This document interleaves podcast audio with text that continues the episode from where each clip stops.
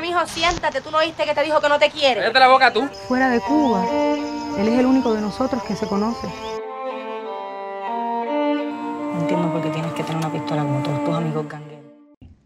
¿Cómo está? ¿Está todo bien eso por allá por Los Ángeles? Está, estoy aquí en mi casita encerrada, ya yo llevo como estos días 16, creo, para mí. Sí, sí. Y Y ya esto no parece una película, parece que todos estamos metidos dentro de una peliculita y estamos metidos en una película, en un peliculón. Pues mira, Maricé, este, yo soy Cristian. Este, Yo soy Brian, mucho gusto. y yo soy Este, Masa. Más a Y nosotros tenemos esto, eh, empezó como un podcast, pero ahora es un programa claquetero. Este, y usualmente hacemos los episodios reseñando las películas, etcétera. Y de un tiempo para acá, pues también estamos sacándole como que temitas, este, un, un tema que toque la película, pues este, la, la- la tocamos los aspectos cinematográficos porque nosotros estudiamos cine en la UPI, audiovisual.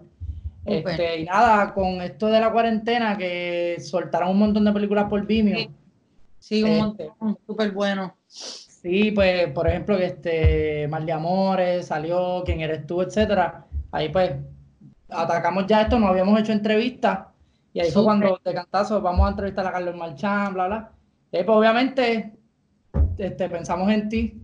Qué bueno, qué brutal. Y deben hacerlo así, o sea, traten de que sean, ahora que tienen este recurso, traten de que sea visual para que la gente lo, lo Claro, quiera. sí. Sí, sí. Claro, O sea, claro. porque así son los dos tienen el audio y tienen el trabajo visual. Ajá. No, Claro. estamos, estamos visual desde hace un tiempo que tenemos el estudio y qué sé yo, y pues la, la primera entrevista visual es esta. La de Carlos Marchán y Javier Colón fue solamente teléfono. Este, y nada, eh, quería empezar.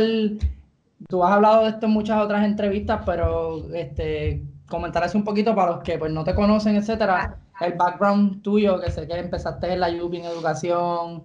Empecé en la UPI en educación, después eh, me empecé a cuestionar si eso era lo que me encantaba y por cosas que pasan en la vida también, pues uno toma decisiones de, ok, espérate, yo tengo que hacer lo que me gusta, qué es lo que me gusta. Y ahí yo cogí una clase electiva con Carola García de, de actuación y me enamoré de la actuación y de todo. Y pues lo que hice fue que hice un segundo bachillerato en el Departamento de Drama de la Universidad de Puerto Rico. Y después eh, me fui a, Manchester, al norte de Inglaterra, a hacer una maestría en, ellos le llaman Applied Theatre, que es cómo trabajamos el teatro y el cine y el, este, los- la creación de personajes eh, en diferentes entornos fuera de lo tradicional, en comunidades, en cárceles, en diferentes eh, lugares de no actores, en espacios de, con, con- con no actores, ¿no? Que es una filosofía muy basada en el trabajo de Augusto Boal, que es un brasileño que, que falleció, que, que ha dejado un legado increíble en Brasil, eh, basado en su trabajo. Y después, pues no sé, yo empecé a hacer lo primero que me llamaron, no sé, a servir café, yo creo que era con mi profesora de actuación y a, dar talleres en las comunidades con la amiga mía que hicimos la maestría juntas. Y entonces, cuanta obra me invitaban, yo hacía lo que sea, utilería, lo que fuera. Y entonces ya después empecé a hacer mis trabajos como actriz y tal. Cuando regresé, que ahí fue, eh, no, Mal de Amores fue antes de irme a la maestría. Mal de Amores fue antes de irme y me enamoré tanto como de ese fue mi primer largometraje, me enamoré tanto del cine que después enfaticé un poco el trabajo que hice de la maestría y lo llevé a cine. Y lo que hice con las comunidades y eso fue que hice cortometraje en vez de teatro. Y una preguntita, Y este, por ahí seguí. y una preguntita, eh, ese shock cultural cuando te moviste a Manchester, ¿fue, Sí. fue fuerte o...? Sí, fue fuerte porque, sobre todo porque yo soy bien tocona, ¿no? Y yo creo que es algo que en general en el Caribe pues somos muy cariñosos, muy físicos. Y eso fue de, la- de los choques mayores, porque lo- los profesores eran jóvenes y, y pues yo fui a hacer acercamientos de ¡guau! Y tenía que, ¿verdad? Más pausado, todo era súper puntual. El primer día de clase, Rosana y yo, mi, mi colega, me acuerdo que llegamos como tres minutos tardes a la clase porque todavía estábamos aprendiéndonos la ruta de la guagua y todo y ya la puerta estaba cerrada, es como súper, opuesto, todo el mundo, pues todo es más tranquilo, era un clima muy gris, allá llueve todo el tiempo, o sea, que era como opuesto a Puerto Rico, pero yo creo que esas son las experiencias chéveres que nos hacen balancearnos un poco como, como seres humanos, así que estuvo bueno. Intenso, pero bueno. Ah, ok, ¿podrías decir entonces que Mal de Amor es como que esa película eh, que quizá, digo, ya dijiste que fue la que te enamoró, pero como que te dio ese empujón de, esto, esto, ya estoy decidida de que esto es lo que quiero hacer. Todos los días de mi vida, no me importa la hora que me levante, no me importa que no me paguen, no me importa nada, esto es lo que yo quiero hacer todos los días. Me dio ese yello de, ah, ok, es esto. Igual pasa con el teatro, ¿no? Lo que pasa es que hay algo, hubo algo del cine que yo, teatro de alguna manera había hecho siempre, pues desde que era pequeña o en la escuela o en clases, o fue algo que siempre me gustó y me interesó, y clase de baile y esto, y mi mamá siempre trataba de mantenerme ocupada porque yo era eléctrica. Este, pero ahí fue que hice como que, oh, ay, wow, el cine yo no lo conocía y me enamoré perdidamente. Y una preguntita, eh, la diferencia entre esa gratificación instantánea que te da el teatro y el cine, tú haces una película, entonces al año es que tú empiezas a ver los resultados del cine. Cuando sale la película tienes que esperar días para que salgan reseñas. Sí. Cuéntame de eso, ¿cómo de... Eh, eh, sí, es un proceso bien distinto y siempre hacen la pregunta como que ¿cuál te gusta más? Es bien difícil, como que son diferentes. Lo más que lo que me gusta de ambos es que se trabaja en colectivo, la, cosa del equipo de, de luz, o sea, en el teatro igual, luces, vestuario, el director, eh, los con, colegas de trabajo, que, estemos todos juntos ahí para, lograr contar esta historia, como que, que, que, mover el florerito a la derecha sea tan importante como, o sea, todo, que la luz esté, me parece tan bello que eso es lo más que me gusta de las dos cosas, pero nada como el trabajo en vivo, o sea, nada como la respuesta en vivo del público ahí, de tú estar en una obra o hacer un show de stand-up y tienes ahí la reacción inmediata. Tú en cine, pues confías en el director o la directora que te dice que, funcionó porque a mí tampoco me gusta ver mucho la pantalla, o sea, que después no el trabajo hasta que la veo proyectada y hago ¡Ah! y él se queda ahí para siempre. En teatro quizás al otro día la función puede mejorarlo, pero ya, ya el cine se quedó ahí. Eh, pero es lindo, eso, son los dos, no sé, son diferentes porque igual cuando voy a ver un estreno de, de algo al cine que no he visto, me dan los mismos nervios que si fuera a salir a escena. Es como la, el mismo dolor de barriga. ¿Cómo fue después de Mal de Amores, que fue, este, estamos todavía es tu favorita de la puertorriqueña, esa es mi favorita? Diablo, ese es que, que está, digo, hay trabajos como lo que le pasó a Santiago y películas, ¿no? Que, que son también clásicos puertorriqueños y trabajos increíbles, pero Mal de Amores de los más recientes, hay, ahora se está haciendo mucho, o sea, yo creo que hay muchos colegas haciendo buen trabajo. Hay, eh, sí, el trabajo de Imaniel, de Kicha, de, o sea, hay, mucha gente trabajando, el mismo Javier Colón, que, y yo creo que eh, en la cabina con extraterrestres, hay muchos colegas que están metiéndole y que nuestro cine yo creo que ha ido evolucionando hermosamente, pero desde que yo no sé si yo quizás estoy bias con Mal de Amores, le tengo demasiado cariño. Sí, no, a mí, a mí me gusta mucho también. Pero es que fue la primera que vi así Y yo digo, wow, es que todavía me divierte demasiado, es muy, es muy buena, está tan bien realizada como todo, es, que para mí es la favorita. Este, porque después de eso, según IMDb, vino Che, eh, la, la, parte 1 y la parte 2. Sí. Era, este, ¿Cómo fue que se dio eso? Porque te fuiste, luego de Mal de Amores, fuiste a Manchester, regresaste. Y la, y la, entre, y la, y la audición del Che la envié desde Manchester. Okay. Oh, ok. Sí, la audición me escribió Patricia Alonso, de directora de casting, que estaban haciendo ese casting, no había muchos personajes de mujeres, o sea que también era como... Y mandé esa audición desde Manchester y cuando me dijeron, me, me super pompié, yo no podía ni creer, de verdad estaba bien contenta. Eh, y fue una experiencia bien particular porque ellos hicieron esta película medio como si fuese casi documental y estábamos allí primero todo lo que hay que estudiar para contar esta historia, ¿no? Y sobre todo un personaje como Vilma, que es la esposa de Raúl en la vida real y que fue una mujer pionera en la revolución y en las ciencias y en todo allá, pues como que, aunque yo fuera a decir dos líneas, porque eran literalmente dos líneas, pero era como que, wow, está, esto es una historia que a mí me, siempre me ha maravillado y ahí tuve la oportunidad de, pues, de estudiarla más a fondo y de ver el trabajo que, pues, pues, que había hecho Benicio por muchos años y cómo él también se involucró en el proceso, como quien dice, dirigiendo, porque el director no, no es su primer idioma, o sea que ahí fue como una colaboración entre ellos. Fue, fue bien interesante, estamos en el monte metido, no había como que, ay, me voy a mi trailer, estás en el monte, estás haciendo pipi y vas para el monte, o sea, estamos... ¿Dónde se filmó eso? En, Guerrilla. Eso se filmó en Luquillo, por allá atrás, todo eso por... Ok. Sí, fue aquí, yo pensé que a lo mejor habían filmado algo allá en Cuba, de verdad.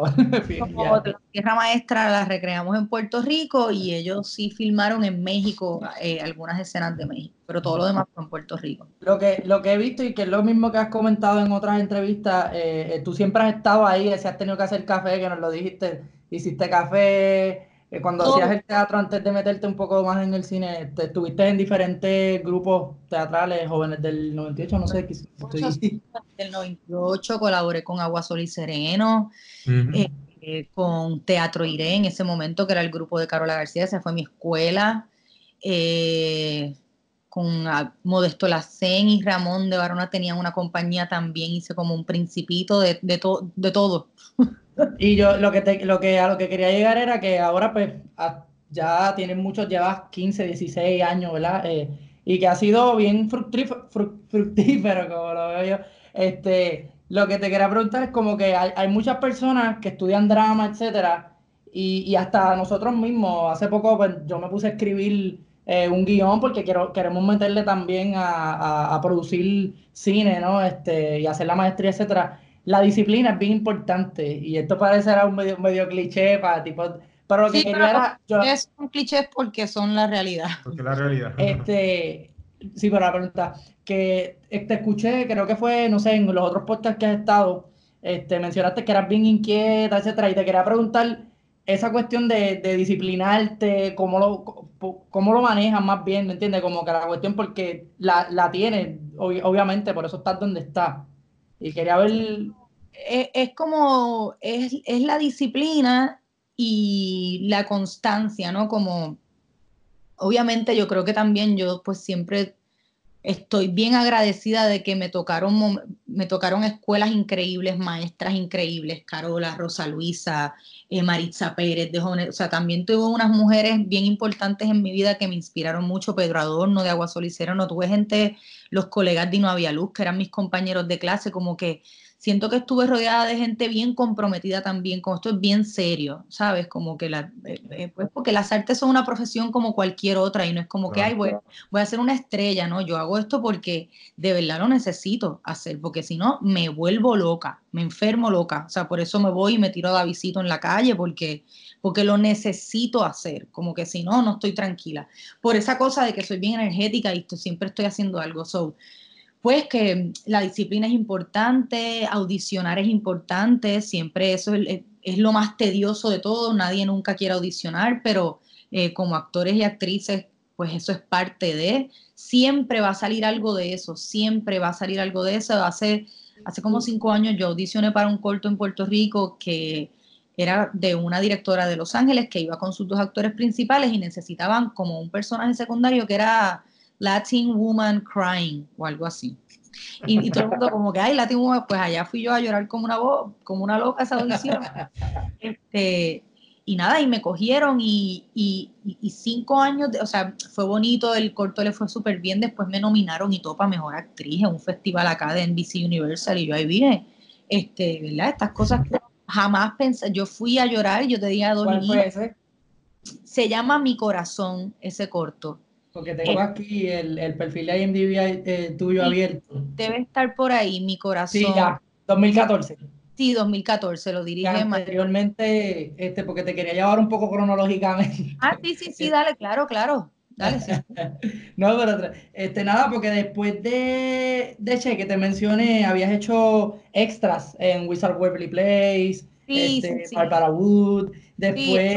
eso Caribbean Girl, Welcome to the Caribbean. Esas son esas cosas que uno hace. sí, yo recuerdo haberte visto cuando la dieron por televisión. Este, ah, no, y los comerciales, el de Brazilian Wax.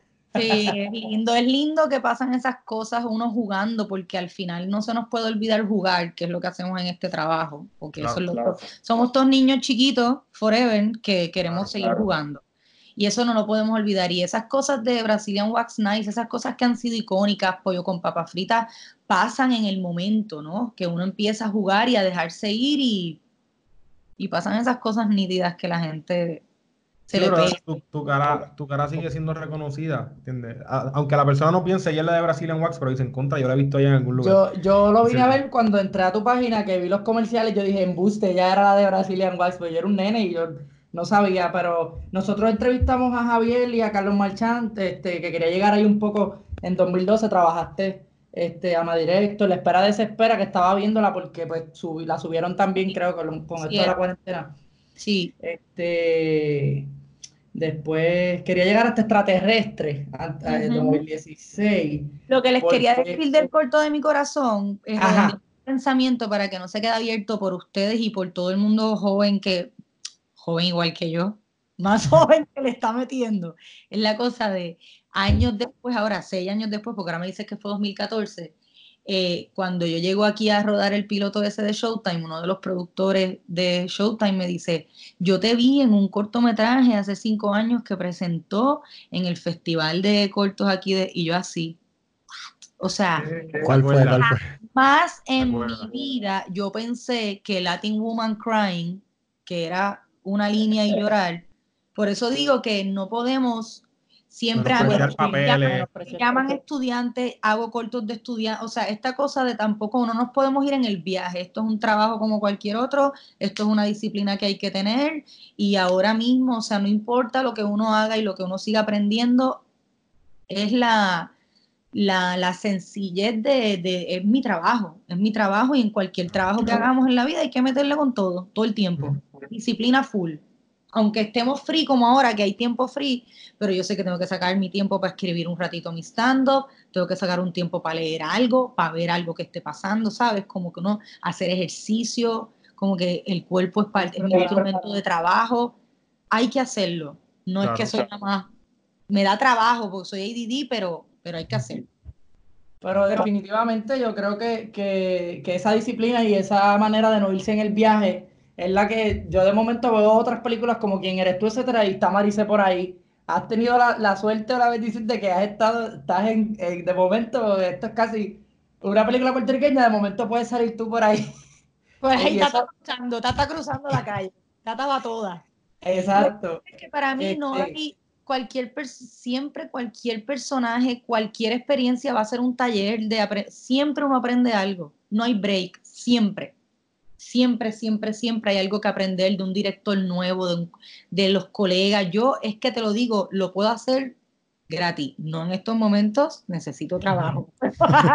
pero, pero es como no le gusta tanto que como que vamos a todas, ustedes lo saben, de seguro trabajan y ustedes no se están ganando y están haciendo esto porque entiendes. Claro, sí. No podemos no- Arriesgándonos y arriesgándonos. En el Che hiciste una persona que existió, obviamente. Ahora en el Corredor de la Muerte también lo hiciste. sí. Para ti, ¿qué será Sí. un poco más difícil en cuestión de hacer un approach a, a un personaje? ¿Que ya haya existido o que sea inventado desde el saque? Ficticio. Pues mira, es interesante porque desde el saque es, es la, no, la dificultad de crear algo desde cero, ¿no? Es, que, que siempre, pues es em- empezando desde cero, tienes una historia, obviamente tienes, sí, te reúnes con el director, conversas con tus colegas y vas creando ahí desde cero eh, que, que es difícil y es un reto y es maravilloso. Y por otro lado, crear un personaje que, ha- que ya existió o que existe, como en el caso de Tania Quiñones del Corredor, que todavía esa mujer vive y está viviendo esta realidad. eh, es, es, la belleza es que ya hay una información que tienes y te dedicas como a estudiar a esa persona y te obsesionas con esa persona que mm, para mí es interesante porque a mí me gusta mucho observar y copiar. Yo trabajo mucho la actuación también observando y copiando gente cercana. Hay gente, todo, todo mundo tiene su manera. Eh, Y entonces, pues de ahí uno tiene un punto de partida porque esa persona existe, esa vida existe, tú la puedes observar, ver sus manerismos, ver su, cómo se mueve, todo lo que quieres hacer. Sin embargo, tienes la inmensa responsabilidad de que esa persona existió o existe y entonces sí hay una referencia y cómo tú le rindes homenaje a esa persona. Y en el caso de Tania, que todavía vive, que ella iba a ver la serie, que ya la vio, esa persona va, no es una persona que existió, es una persona que existe, la va a ver. ¡Ah! Es una historia bien fuerte, es una realidad bien desconocida para mí, tú sabes, cómo uno...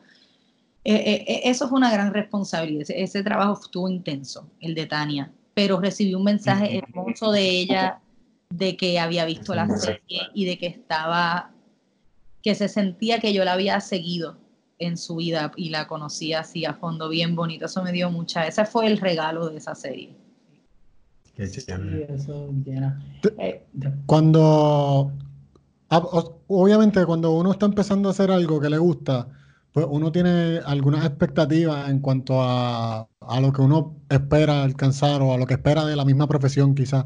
¿Sientes que las expectativas que tú tenías cuando empezaste a actuar, este, como que la profesión te la, te la ha, no sé, te la, Si las ha logrado, si las ha logrado. las pues mi- mismas expectativas.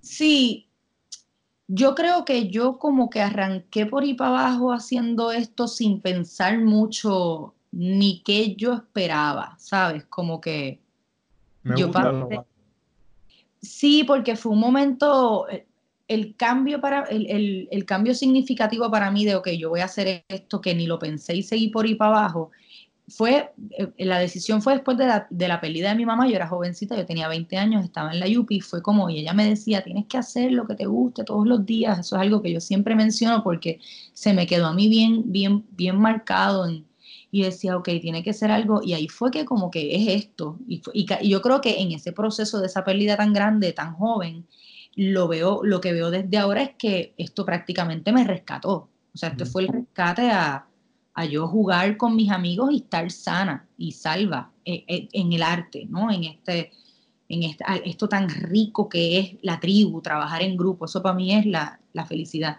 Entonces, creo que fue ese rescate y como que ni lo pensé, como que seguí por ahí para abajo y ahora hago, wow, tata, a donde hemos, llega- wow. Entonces, y trato de, aunque tengo metas nuevas, hay que tener cuidado con las expectativas por, para que no, para no No decir, porque nunca vamos a estar conformes. Vamos a hacer Claro. esto y ahora yo quiero esto. Y ahora hice la película y ahora quiero Pácata. Y ahora hice esta serie, pues ahora quiero, porque somos así, somos ambiciosos, tenemos ego, somos competitivos, competitivas. Eso está bien, eso es parte de y eso, eso es chévere para, para uno retarse. Pero de ahí a tener expectativas de voy a estar en...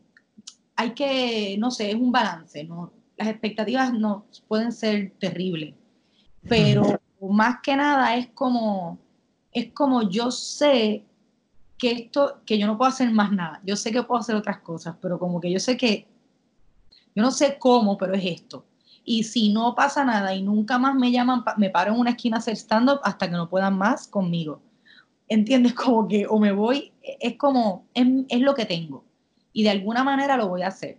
Ya sea haciendo lo mío, por eso también es importante escribir, producir, por eso Teatro Breve ha sido una escuela tan increíble y un privilegio que también yo he podido hacer esto porque Teatro, Teatro, Breve nació y, y ha vivido por 14 años y, seguimos trabajando y es una sensación increíble de aunque nos queramos matar, aunque nos, somos como hermanos, pero es la belleza de eso, de lograr eso, ¿no? Como tantos años, así que bien agradecida por esa escuela y por eso es que tenemos que también hacer lo nuestro, no, no necesariamente sentarnos todo el tiempo a esperar que me ofrezcan el personaje de la vida. Yo ahora en este espacio pues tengo que ponerme a desarrollar un piloto o algo para cuando esto explote, cuando vuelva a la normalidad o a donde volvamos, pues tener trabajo que yo puedo presentar, ¿saben? Como que siempre Claro. hay que estar pensando que, que tenemos que hacer lo nuestro, siempre. Sí, que Desarrollarnos. trabajar con lo que uno tiene. Vamos, sí. sí. Y una pregunta, Teatro Breve he jugado mucho con estar en la televisión, hacer cositas por internet.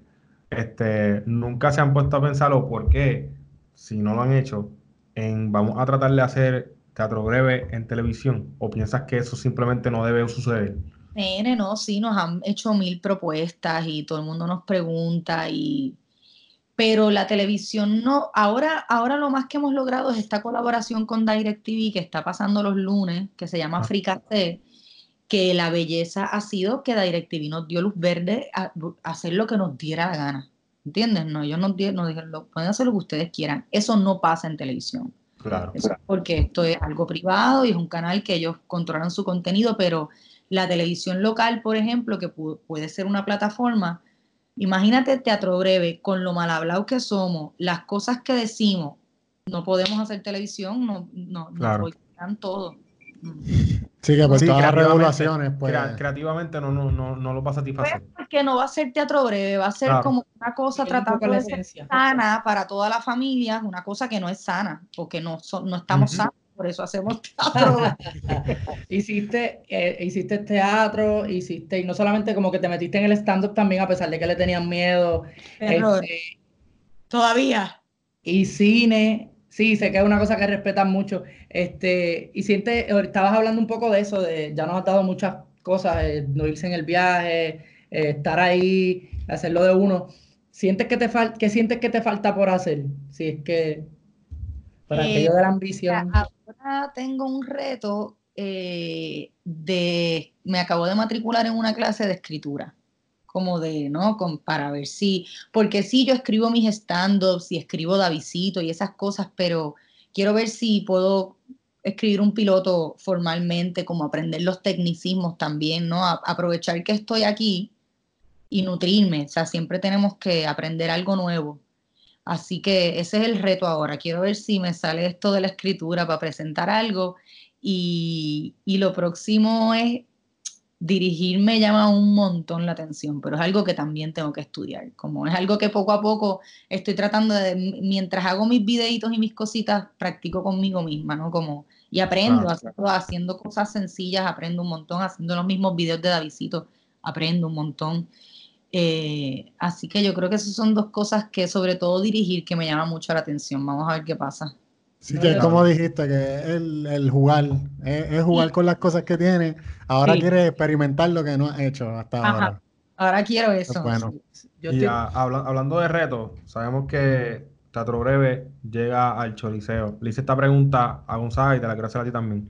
La diferencia entre pararte en un, en un escenario como el Choli, que sabemos que no estás viendo necesariamente el público, es un sitio grande, la acústica no es la misma.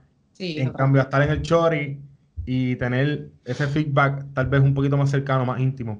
sí, sí, sí, no, nada como para mí la, in- la intimidad del que es bonito de también el cafeteatro, que es lo que hacemos en el. Choricastro, ¿no? Donde la Claro, gente no son butacas, son mesas, tú te das tu cerveza, tu trago, tu vinito. Hay como una onda más relajada, que pasa un poco en el Choliseo porque es un venue de conciertos y puedes beber y eso, pero es tan distante, o sea, el público está tan y tan y tan lejos. Es- es- fue increíble la experiencia y fue como el- Wow, fue- ahí. es, otra, es otra cosa, es otra cosa. Eh, y para lo que hicimos también, porque nos sirvió para nosotros para hacer todas las ridiculeces que no podemos hacer en el Choricastro. Queremos que Lourdes vuele 80 pies de altura, no lo podemos hacer en el Chori, pues vamos a hacerlo en el Choriceo, ¿no? Como eso estuvo nítido. Eh, pero nada como la cercanía del público ahí. Es algo energético, aunque fue bello, el Choriceo fue increíble, de verdad. Especial. Pero es algo más técnico, más grande, más controlado, más contenido. Sí, fue una realización, fue un checkmark. Hicimos el Choli y ahora seguimos. Sí, sí, sí, yo creo que fue un experimento. No- nos gusta hacer cosas nuevas también. Como grupo son muchos años, entonces nos tenemos que retar, tal, hacer tal. cosas nuevas para no aburrirnos entre nosotros y, y sorprendernos. Hay que hacerlo. ¿Cómo tengo, eh, soy súper fan, te voy a preguntar esto porque soy fan. Eh, estabas hablando, mencionaste a Davidito, yo quiero saber cómo nació, si fue una idea totalmente tuya, si alguien te dijo que a ti te quedaría bien eso. No, mira, Davidcito nació, el- la, la esencia de Davidcito nació en un sketch que nosotros hacíamos que para Semana Santa que se llamaba El Via Crucis Breve. Entonces, eso, eso fue hace como seis años que hicimos un Via Crucis breve, una versión, y hacían falta muchachos para los personajes de los soldados. Y entonces me, yo le dije a Mikey, yo lo hago, me, me he visto de soldado, y entonces todo el vestuario de soldado me, queda, me quedaba grande. eh, y me puse una barba así bien boba y le puse esa voz que hablaba así, porque le quedaba grande todo y mira, Chubito está dibujando y era todo ¿no? como la voz. Entonces nos reímos tanto todos de ese personaje que después, el año siguiente, en vez del Via Crucis, hicimos eh, Milagro en Rexville, que era una obra de teatro que dirigió Luis Gonzaga, Milagro en Rexville, y Mike Philippe eh, co- convirtió al soldado aquel de la voz chillona, lo convirtió en Davidcito.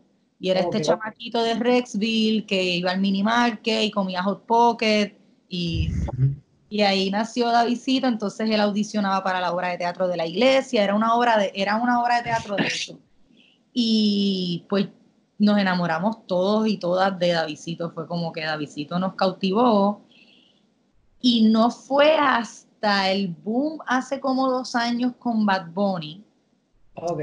Que me acuerdo que fui a un concierto que él dio en La Perla con un par de gente del corillo, porque yo soy fan de Bad Bunny desde el principio, y nos tiramos para La Perla, para el concierto. Estaba repleto de gente, no pudimos ni bajar el del tiroteo, el famoso Ajá. concierto de tiroteo que yo corrí como una demente. Este, y entonces estamos allá arriba, porque ya no cabía gente abajo, estamos arriba, y yo miraba a mi alrededor y yo decía, estos son un chorro de Davisitos. O sea, yo estaba rodeada de chamacos con las camisas imitación Louis Vuitton. Entonces, en el momento del tiroteo fue como que estaban todos ahí. eh, ¿Cuál era la canción que él estaba? Él estaba cantando. Ahora soy peor, ahora soy peor. Y estaban todos los chamacos bien maleanteos.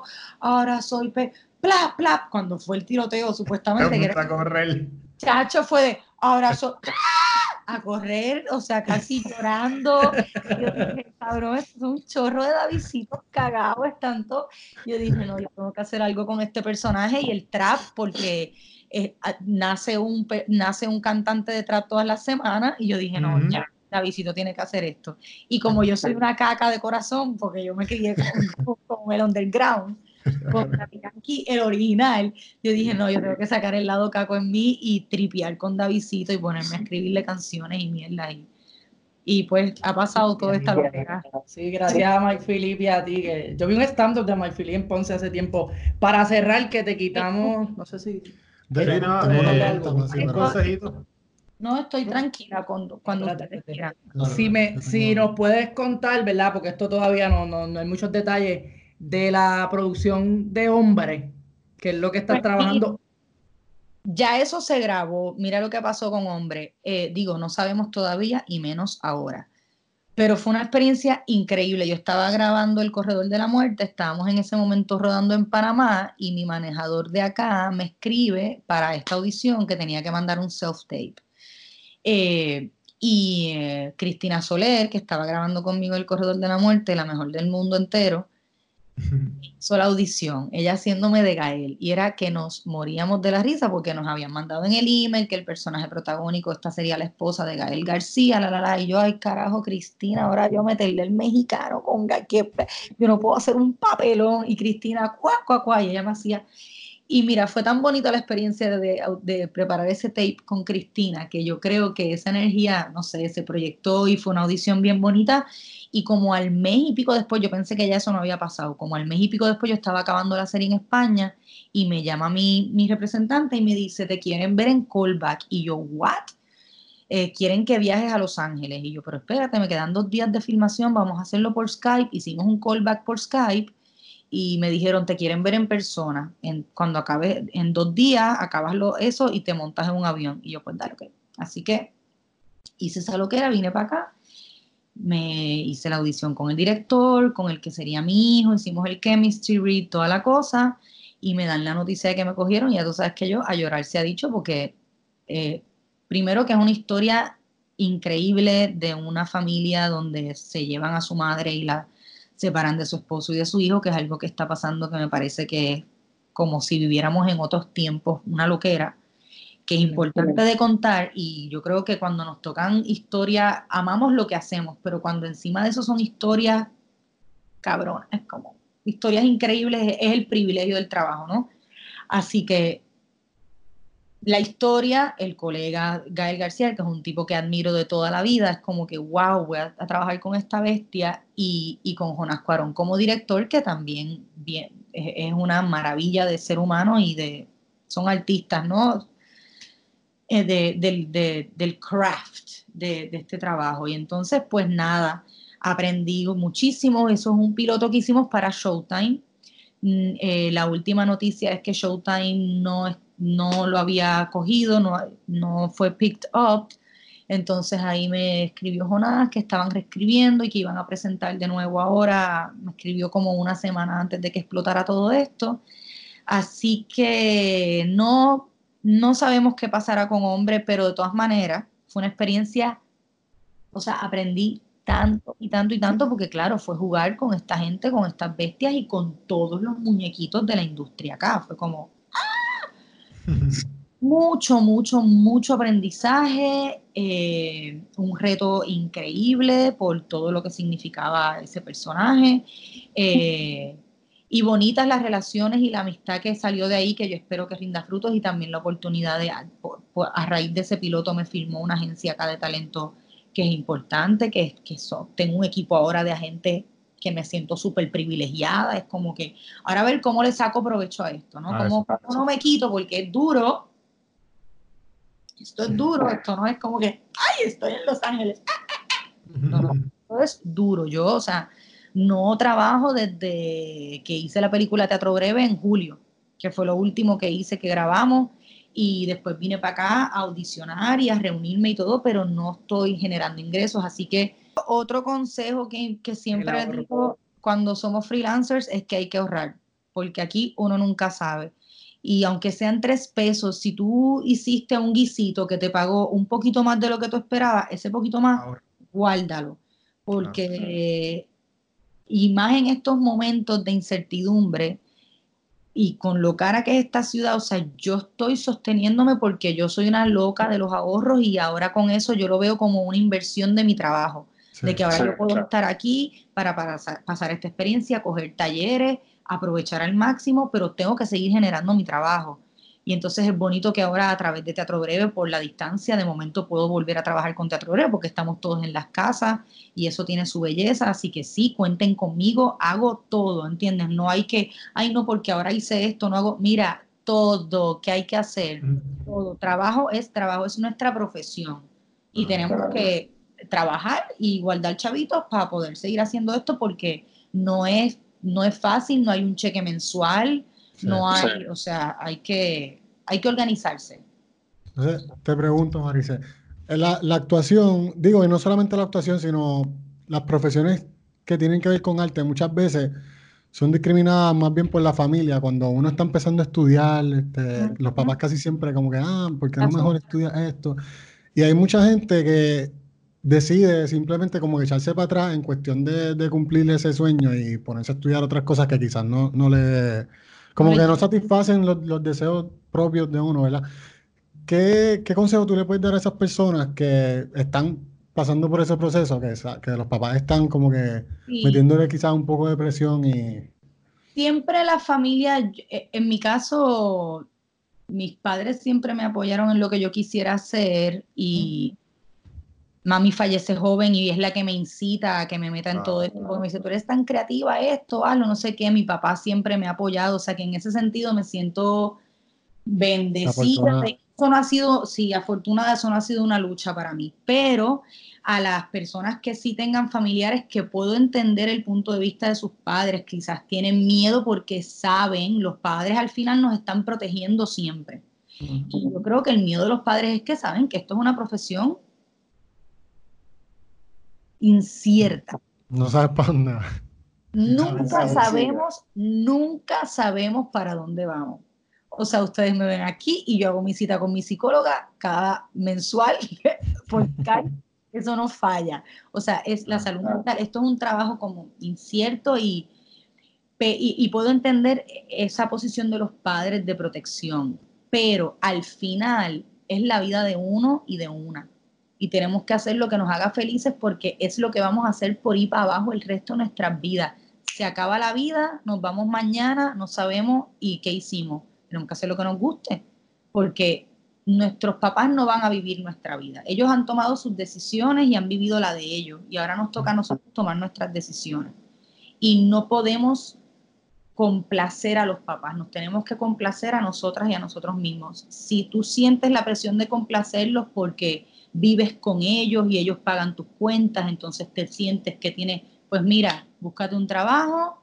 Yo trabajé en todo desde los 16 años. Mi primer trabajo fue en los cines de San Patricio, a los 16, con un permiso de mis papás, pasando mapo y limpiando baños de San Patricio, del cine de San Patricio hay que trabajar y hay que independizarse. Si, tu, si tus papás te dicen, no, porque vives en mi techo, esto, pues mira, búscate dos panas, se mudan juntos, te buscas un trabajo, a estudiar, a trabajar y haces lo que te guste, porque es tu vida y eres, y eres tú quien la vas a vivir y quien vas a tener que hacer ese trabajo todos los días de tu vida. Que tú te levantes y estés pompeado y pompeada para tu trabajo. No que te levantes a, ay, eso está duro. No, eso hay que pensarlo porque es el, se nos va la vida, se nos va la vida y no hicimos lo que queríamos. y, más, y ahora en estos momentos de, de, como de reflexión mundial colectiva, más todavía tenemos que pensar en eso, dónde estoy, qué quiero hacer, cómo me muevo. Yo ahora mismo, yo no soy tan joven ya y yo me acabo de tirar un move de me mudé de Puerto Rico, eh, mi, mi, me, me, separé de mi pareja, de mis perros, de mi papá, de mi de teatro breve, o sea, es un shift bien arriesgado que me súper asusta, pero heavy, ah. todos los días, todos los días. Pero no puedo quitarme, no puedo quitarme. Es como... Que mantenerse enfocado. Sí, no, no podemos tener miedo, hay que confiar en lo que el instinto no nos falla, jamás. Hay que escucharlo, tenemos que sentarnos y escucharlo y hacerle caso. Sí, nada, ese, qué mejor que ese sí, para consejazo. Y el, sí, el, el, que mencionaste de tu mamá, que siempre uno se lo lleva, que es básicamente eso, hacer lo que tú sabes que puedes hacer siempre hasta gratis. y, es lo que ella dice, en un momento en donde todo es incierto, te das cuenta que nada es seguro. para, para, eso, mejor haz lo que quieras. Para eso, muérete haciendo lo que te... Tú te imaginas a que te sí, porque al final eso es lo que hay, muchachos. Hay que, hay que disfrutar lo más que podamos. No, y aprovechar el, proceso de, esta, de la cuarentena para producir. Eso que están haciendo me Tú quieres ser actriz, ponte a grabarte en tu casa haciendo cosas, súbela para que te vean. Haciendo el ridículo. Mira, antes de ayer yo estaba grabando aquí, eh, que yo creo que sale esta semana, un clipcito para Hyundai Puerto Rico, que estamos haciendo una colaboración con ellos. Eh, y yo estaba aquí, mi housemate, Mariam, que es directora, es una la directora de Mal de Amores, que es mi housemate. Este, eh, que es una mujer increíble, ella me veía y decía, Tata, pero ¿tú te crees que tú estás haciendo un, largo, un largometraje? O sea, yo estaba por ahí con mis, mis props y mis cosas como si decía, Tata, de verdad es que tengo siete años para siempre, o sea, sí, pero eso es lo que es, eso es lo que es, eso es lo que es. Muchachos, hay que tener siete años para siempre. Sí. Este, bueno, Tata, sigue metiéndole a, lo que quieres hacer ahora de escribir, dirigir. Vamos a estar este, súper contentos con eso y, luego por verlo pendiente. Eh, gracias. Eh, gracias por la conversación, de verdad, un honor. Eh, y nada, este, aquí esperamos tenerte de vuelta en algún momento cuando ya tengas todas esas cosas nuevas. vaya papá, que vienen por ahí. bueno. Y pues, gracias. Gracias. Qué lindo, un beso.